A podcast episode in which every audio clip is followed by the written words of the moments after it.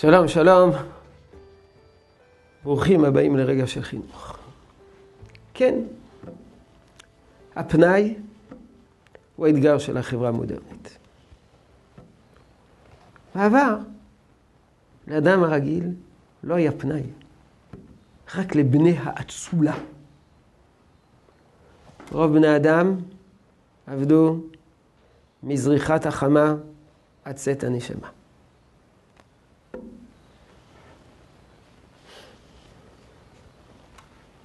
לא היה להם פנאי.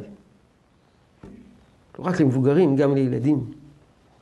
מי שקרא את הספר, דייוויד קופרפילד, של צ'ארלס דיקנס, הנער, ילדים באנגליה, שעובדים עבודות כפיים קשות בשביל פת לחם.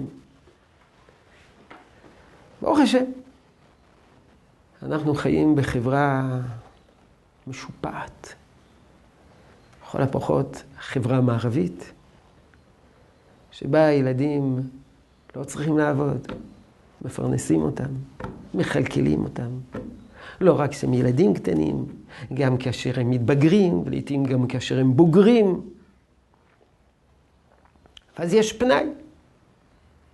יש פנאי. וזה האתגר של החברה המודרנית.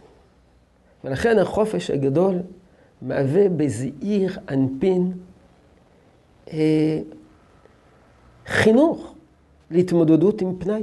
מה אתה עושה עם פנאי? כיצד אתה מנצל אותו? כיצד אתה, אתה מתארגן בחופש הגדול? מה אתה עושה בחופש הגדול? אתה קם כל בוקר ואומר, מה נעשה? בואה בתקרה, ושואל את עצמך, מה אני אעשה היום?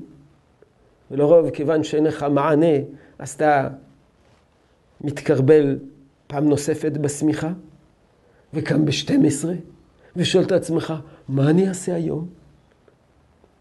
וכיוון שקמת מאוחר, אתה הולך לישון מאוחר. או שאתה רואה בחופש הגדול אתגר. אתגר. איך אני ממלא את הזמן שלי? איך אני מנצל את הזמן שלי? נערך מחקר בקרב בני נוער, בסוף החופש הגדול, ונשאלו, האם ניצלת היטב את החופש הגדול? האם יש לך סיפוק מצורה, מהאופן שבו ניצלת את החופש הגדול? רובם אמרו שלא. ולא הייתה להם הזדמנות לעשות, להיכנס בתוך אה, מנהרת הזמן ולחזור אחורה, היו מנצלים את הזמן באופן אחר. יש אפילו בני נוער שאמרו שהיו שמחים לפגוש יועץ לחופש גדול. לא, לא ההורים, לא ההורים, לא, לא, לא ההורים, אבל יועץ חיצוני. ש, שיעזור להם לתכנן את החופש הגדול. אז אנחנו לא נתכנן את החופש הגדול של בנינו הגדולים, נתכנן את החופש הגדול של ילדינו הקטנים, אבל ננסה לעזור לילדינו הגדולים לתכנן את החופש הגדול. אין ניצול של החופש הגדול בלי תכנון. יהי רצון שתשרה ברכה בעבודתנו החינוכית. שלום שלום.